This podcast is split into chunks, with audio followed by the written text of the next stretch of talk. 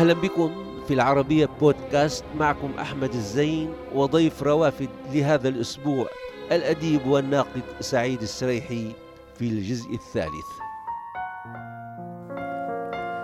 هذا تحرير المجاز محاولة للسير في ظلال أستاذ الدكتور لطفي عبد البديع. هامش على جهود لطفي عبد البديع اللغوية آه. ولم يرهقني كتاب كما أرهقني هذا الكتاب. ولم شعر بمسؤولية كبرى. جهد حقيقي في معالجة التراث من داخله التراث النحوي والبلاغي. لم يتعبني كتاب كما أتعبني هذا الكتاب ولم يمر كتاب بصمت وتجاهل كما تم هذا الكتاب. صعب القراءة بحق. ربما هذا الذي جنى عليه حتى عنوانه تحرير, تحرير المجاز. نحن حكينا عن عن الهروب في المجاز والبلاغة أحيانا. نعم حتى أنا كنت أدرك هذه الصعوبة. مم. لذلك كان الإهداء. إلى الذين إلى الذين يدركون أن القراءة فعل لا يقل مشقة عن فعل الكتابة. أهدي هذا الكتاب. نعم القراءة مشقة. طبعا. يعني بالعودة إلى فكرة الحداثة أنت مثل ما هو معروف وكما يعني قرأنا كنت سباقا في في التمرد يعني على أشياء كثيرة، التمرد بالمعنى وليس التمرد بالمطلق يعني، ولكن عما خلينا نقول عما هو ثابت بمقدار ما. وأردت أن تزعزع الأشياء يعني والكتابه هي يعني الأشياء المحددة مسبقا لا تستأنس بها أنت. دعني دعني أه؟ أضع الأمر في نصابه في شكل أكثر بساطة. نعم. لست ذلك المناضل الذي أراد أن يزعزع. وإنما أنا رجل أراد أن يكتب ما يحسن أن يكتبه أو أن يجرب من الأمر ما يت ما يعتقد أنه يتقنه. آه خوفي الشديد هو أن أكرر ما قيل. أيوة. لدي رعب في أن, أن أرزق المكتبة العربية بمزيد من هذه الكتب التي, التي أصبحت عبئا على العقل العربي. بمزيد من هذه الكتب التي لا تستحق الحبر الذي كتب بها والورق الذي كتب عليه. لدي هذا الرعب الذي عبر عنه أستاذي لطفي عبد البديع رحمه الله حينما سألته وأنا أفتن به إذا ما تحدث. ليش يا دكتور ما ما, ما تألف؟ هو ألف كتبا قليلة من عام 69 إلى أن توفي 2015 آه، 2014 أصدر خمسة كتب فقط وكل كتاب منها كتاب رائد. لما لا تكتب يا دكتور؟ كانت عبارته وهو يقولها ساخرا يا ابني مش عاوز أكتب كتاب سكند هاند لا تزال يعني. نعم لا تزال كلمته ترن, آه ترن في أذني وأتساءل كلما أنجزت كتابا. أسأل الله ألا يكون second hand حلو. للدكتور لطفي عبد البديع رحمه الله في كتابه التركيب اللغوي للأدب الصادر عام 71 عبارة عجيبة ينعى فيها ما يحدث فيقول أن الكتب كإبل مئة لا تجد فيها راحلة وإنما هي مطابع تدفع ورؤوس تبلع وشمس عمياء تظلل بجهالتها الجميع. إذا كنت فقط حذرا وقد دخلت مجال الكتابة أو الساحة الثقافية متأخرا وقد قاربت الثلاثين. كان حذري أن لا أكرر ما قيل أن لا أرزأ المكتبة العربية بأكثر مما قد رزئت به. ربما لهذا كان انتمائي لحركة الحداثة باعتبارها حركة تحاول أن تضع التجربة الشعرية أو تجربة النقد كذلك أو تجربة السرد على عتبة أخرى مختلفة. جميل جميل.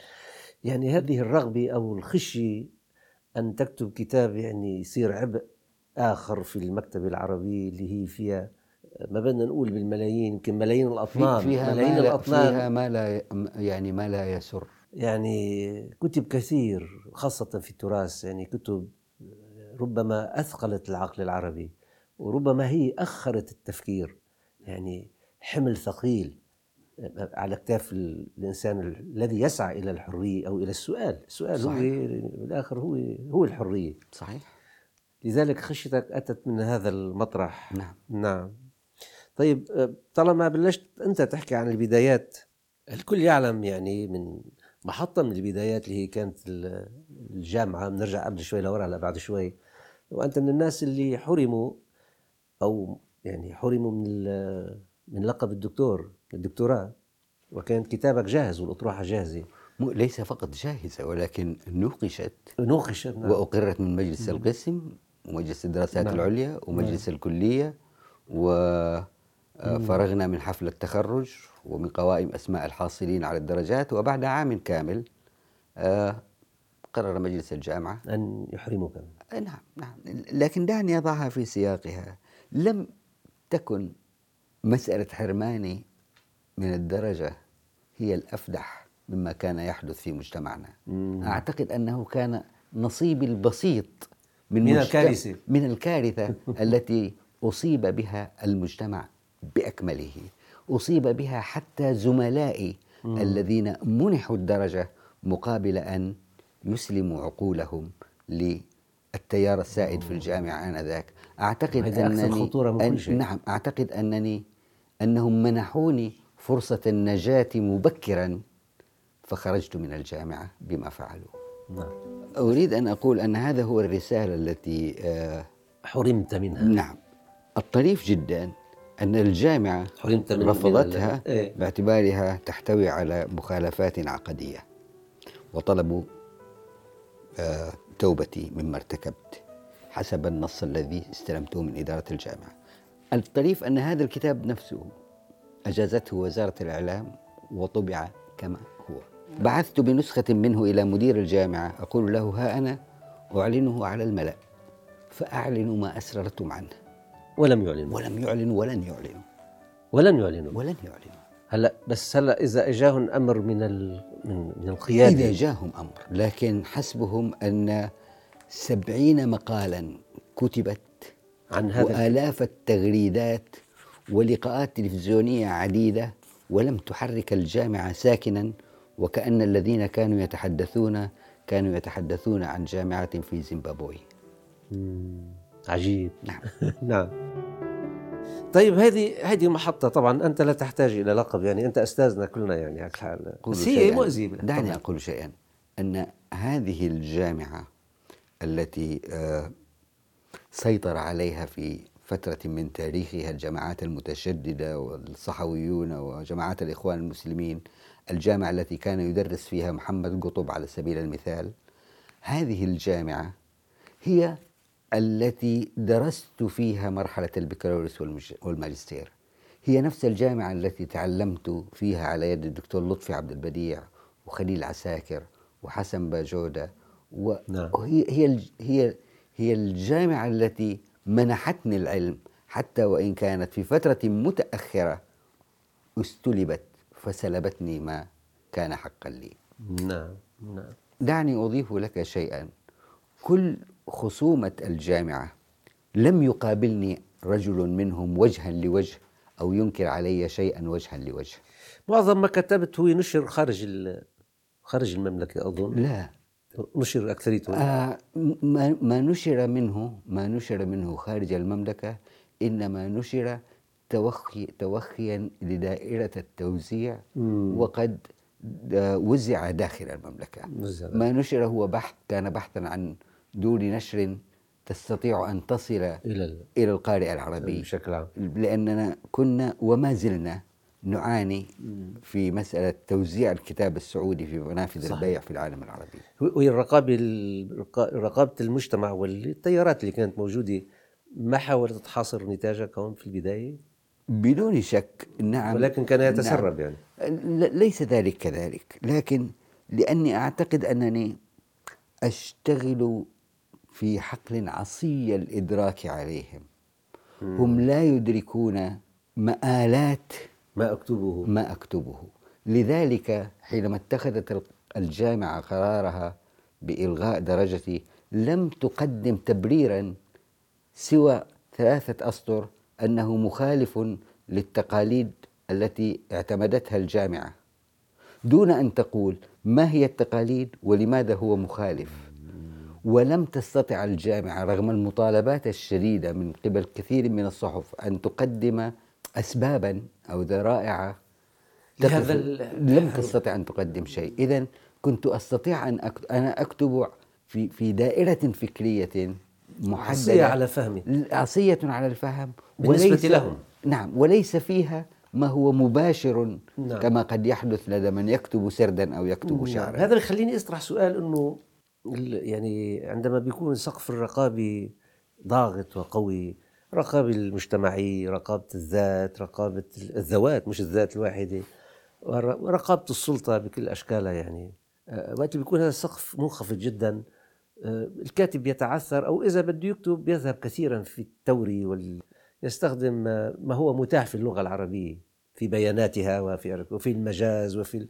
إلى ما هنالك بظنك هذا هو ربما نوع من الحيلة لقول ما يريد قوله هو- ولكن هل ينفع دائما هذا؟ هذا لا ينفع وإذا كان الغموض الذي في النص سببه هذا هذا فهو غموض فاسد مم. الغموض ينبغي أن يكون قيمة فنية ناتجة عن اجتراح مواقع ورؤى وإمكانات غامضة بطبعها وليست غامضة هروبا من مقص الرقيب أو قبضته مم. أنا أعتقد أن أن السقف لدينا كان على مستويين. المستوى الرسمي ولم يكن سقفا منخفضا. كان بإمكاننا أن تقول. نجيز كثير من الكتب بل أنني أقول أن كل الكتب وجيز التي هاجمتها الصحوة أجيزت. حينما يكتب محمد الثبيتي وينشر شعره إنما ينشر شعره من من قبل الرقيب الممثل للمؤسسة الرسمية حينما يكتب الحربي وحينما يكتب الصيخان أو حينما يكتب علي الدميني جميعهم يكتبون تحت هذا السقف العالي الذي كان متاحا لنا. نعم. أما السقف الآخر الخفيض سقف الرقابة ال- رقابة الجماعات المتشددة فلم يكن يرضى بما يجاز من قبل ال ال ال السلطة. السلطة فكان هذا هو الحقل الذي يتحرك فيه. لم يكن ينعى علينا كتبنا التي طبعت في مصر أو أو أو لبنان أو بيروت أو العراق. كان ينعى علينا الكتب التي طبعت في المملكة. هذا آه، الكتاب خارج الأقواس. هذا آخر خارج الأكواس هذا أول واحد. هذا طبع آه، مبكرا. الطريف هذا الكتاب هو الذي نال آه، النصيب الأوفر من حملة المتشددين عليه واستشهادات القرني في كتابه الحداثة ميزان الإسلام بلغت 46 شاهدا من هذا الكتاب. ولكن الطبعة الثانية من هذا الكتاب نفسه صدرت عن وزارة الإعلام. هذه صدرت عن وزارة الإعلام وكانت الوزارة للشؤون الثقافية. تبنته يعني. نعم. إذا نحن أمام سقفين كما كنت أتحدث. السقف الرسمي المتاح لنا والذي كنا نستطيع أن نعمل من خلاله أو تحت ظلاله والسقف الآخر المتشدد الذي كان يحاسبنا على ما يأذن لنا الرسمي. بنشره سقطنا بين مرحلتين. سقطنا بين بداوة تموت وحضارة لم تولد بعد. بين بداوة لم نعد نعرفها وحضارة لم تعترف بنا. هكذا نحن أبناء الرويس. الله الرويس. البيوت كانت تشبه الإنسان أكثر. آه بيوت من طين طين وحجر وخشب وقش. إلى ذكر الصديقين زكي سالم دريب. وسليمان معتوق مناع. هؤلاء أصدقائي الذين سبقوني. هنا هنا يمكن أن تجد الحديث عن هذه الهوية المركبة بين البادية والحاضرة. البدوي الذي غادر باديته ولم يصبح حضريا بعد الهوية المنزلقة بين الهويات. نعم. ربما في الصفحات الأولى نعثر على هذا الانزلاق. نعم. ولدت في حي الرويس. حي الرويس في الخرائط القديمة. كان يوضع كقرية تقع إلى شمال جدة. ولكنه كان يبعد عن جدة كثيرا بحكم تكوينه السكاني استوطنته القبائل التي جف زرعها وجف ضرعها كذلك فهاجرت من قراها وأوديتها وشعاف جبالها لتستوطن هذا المكان. أنت من قبيلة بني سالم قبيلة, قبيلة حرب أنا من الأحرابية السرحه بني سالم من قبيلة حرب. تعتز بهذا الانتساب؟ لا أوه. ليس ليس مصدر. نعم حينما نعم. حينما أدعي أنني أعتز بنسب فعندئذ أدعي العودة إلى هذه الذات ال أيوه. لا لا. ضد تكوينك هو من باب التعريف فقط. نعم بس هو ولكن هو هو هو, هو أنا من من الذوات نعم. هو ذات من الذوات أحد المكونات. عشنا في حي الرويس. لم نعد بدوا كما كنا. ولم نستطع أن نكون حضرا كما ينبغي أن يكون. مم. كان الحضر ينظرون لنا باعتبارنا بدو. وجماعتنا الذين بقوا في البادية ينظرون لنا باعتبارنا حضر. ونحن لا نعرف من نحن. نحن حضر حينما نلتقي بالبدو. ونحن بدو حينما نكون بين الحضر. أعتقد أعتقد أن هذا التكوين هو الذي ساهم. أثث وساهم في فهمي للهوية باعتبارها وجودا منزلقا. وجودا يتحرك من أفق إلى أفق. يقبل أن أكون بدويا حينما أكون مع البادية وأن أكون حضريا حينما, حينما أكون, أكون مع الحاضرة. هذه هي الهوية المنزلقة الهوية القابلة للتحرك بين هويات مختلفة.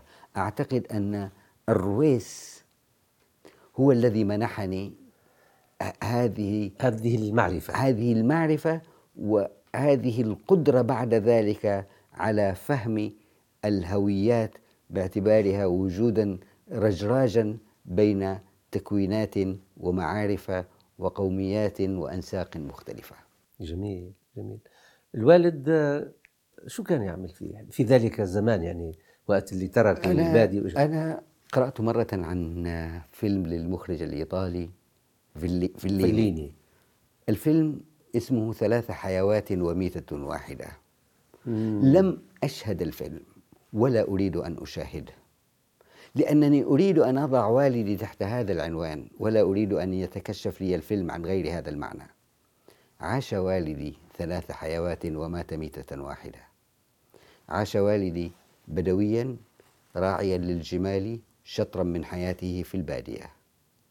ثم دخل المدينة فعمل في كل ما يمكن أن يعمل به. بناء تارة كهربائيا تارة آه، مراسلا في الخطوط السعودية تارة أخرى وكل ما يمكن له أن يصنعه صنعه لكي يربي الأولاد. لكي يربيني أنا وأخت لي. أختي الآن هي فقط. نعم أختي الأستاذ الدكتور صلوح السريحي في جامعة الملك عبد العزيز وتحمل درجة الأستاذية. لكي يربينا. وحينما كبرنا وتوفيت الوالدة رحل الوالد ليحيا حياته الثالثة بين الستين والثمانين مزارعا في أقصى الريف المصري حيث عاش هناك عشرين عاما اشترى قطعة أرض زرع تزوج سيدة أرملة مصرية وعاش هناك حتى توفي. إذا والدي. توفي هناك ومات ودفن هناك. جاء في أواخر مرضه الأخير. أواخر الأيام. نعم. فوالدي عاش ثلاث حيوات ومات ميتة واحدة. وشهد تحولاتك أنت ونموك وتجربتك؟ بدون شك. نعم م. نعم. وعلى اطلاع بشغلك وكذا. كان يفتخر بك؟ كان يفتخر بك بعملك؟ آه كان سعيدا بابنه نعم. الوحيد. نعم. لولا أنه رزق كذلك بثلاثة أبناء بعد ذلك. نعم. أتذكر الوالد يسألني وقد بدأت آه، الضجة حول كتاباتي وخطب المساجد ومنشورات. إيه، وأنت هجمت كثيرا يعني نعم. من سألني سعيد متأكد من اللي أنت تقوله وتفكر فيه؟ يا الله. نعم. قلت له نعم. قال لي شوف أجل إذا تحاوفوك الرجال تحاوفوك بمنطق التفوا حولك إذا حاوفوك الرجال لا تقول هونت أيوه. قلت له ولدك يا أبوي. آه يعني اذا إذا ما تتراجع لا تتراجع. إذا أنت متأكد؟ شو هذا أب عظيم هذا؟ هو هذا البدوية الجميلة الذي نعم. كان. نعم. إذا تحاوفوك الرجال لا تقول هونت فكانت هذه هي نصيحته وأنت ما تهونت يعني بس أحيانا كنت كنت مضطر تسكت شوي. ليس السكوت العاجز لكن السكوت الذي أتذكر بيتا لغازي القصيبي. هذه المعارك لست أحسن خوضها من ذا يقاتل والعدو الثعلب أسكت. أسكت سكوت من يرتقي بنفسه عن أن يجعل نفسه ندا لخصمه أسكت لأن عليك أن تختار خصومك بنفس الدقة التي تختار بها. أصدقائك ولم يكن من بين أكثر أولئك من يكون ندا لي في الخصومة. ذباب الوقت هذه هاي اللي كتبتها بالجائحة. في الجائحة. تدوينات على جدار الحجر. حجاب العادة. أركيولوجيا الكرم في طبعته الثالثة. هناك أزعم أن هناك وهما يقول بأن العرب أمة كريمة بطبعها. أنا أقول أن ليس هناك شيء يوجد في الإنسان بطبعه وإنما هي ثقافة أملتها ظروف محددة. هل أنت راضي يعني عن تجربتك؟ أم أيضا لم تزل تشك في كل ما فعلت؟ أه لست راض ابدا. أه أنا أعتقد وقلت وقد أفضل علي الأصدقاء قبل أسبوعين أو ثلاثة بالتكريم في جمعية الثقافة والفنون والنادي الأدبي في جدة. وقفت بعد كلماتهم الجميلة مستشهدا ببيت من الشعر للشاعر أحمد الغزاوي يقول عرفت من ذات نفسي غير ما عرفوا فمن يلوم إذا ما قمت أعترف. كانت مجاملة منهم أخذت بها حتى ظننت بأني مثل ما وصفوا. قلت قلت أنتم أحسنتم الظن بي فاكرمتموني على ما قدمت ولكن نفسي اللوامة تسألني عما لم أقدمه. وقلت أنني كنت أحمل في داخلي وعدا بأكثر مما حققت. لذلك إذا كان يحسن الظن بما كتبت أو بما تحدثت أو بما ألقيت فإنني أسيء ظن الظن بنفسي لأنني كنت أهيئ لنفسي لأكثر من ذلك. هذا هو سعيد السريحي كما عرف نفسه وكما عرف في نصه الإبداعي. يؤنسك بحديثه ويأسرك بتواضعه ويثري سؤالك بالتأمل والشكوك لثراء مداركه ومعرفته. أعزائي يمكنكم متابعة روافد على مواقع التواصل الاجتماعي تويتر وفيسبوك ويوتيوب. كما يمكنكم الاستماع إلى روافد على العربية بودكاست.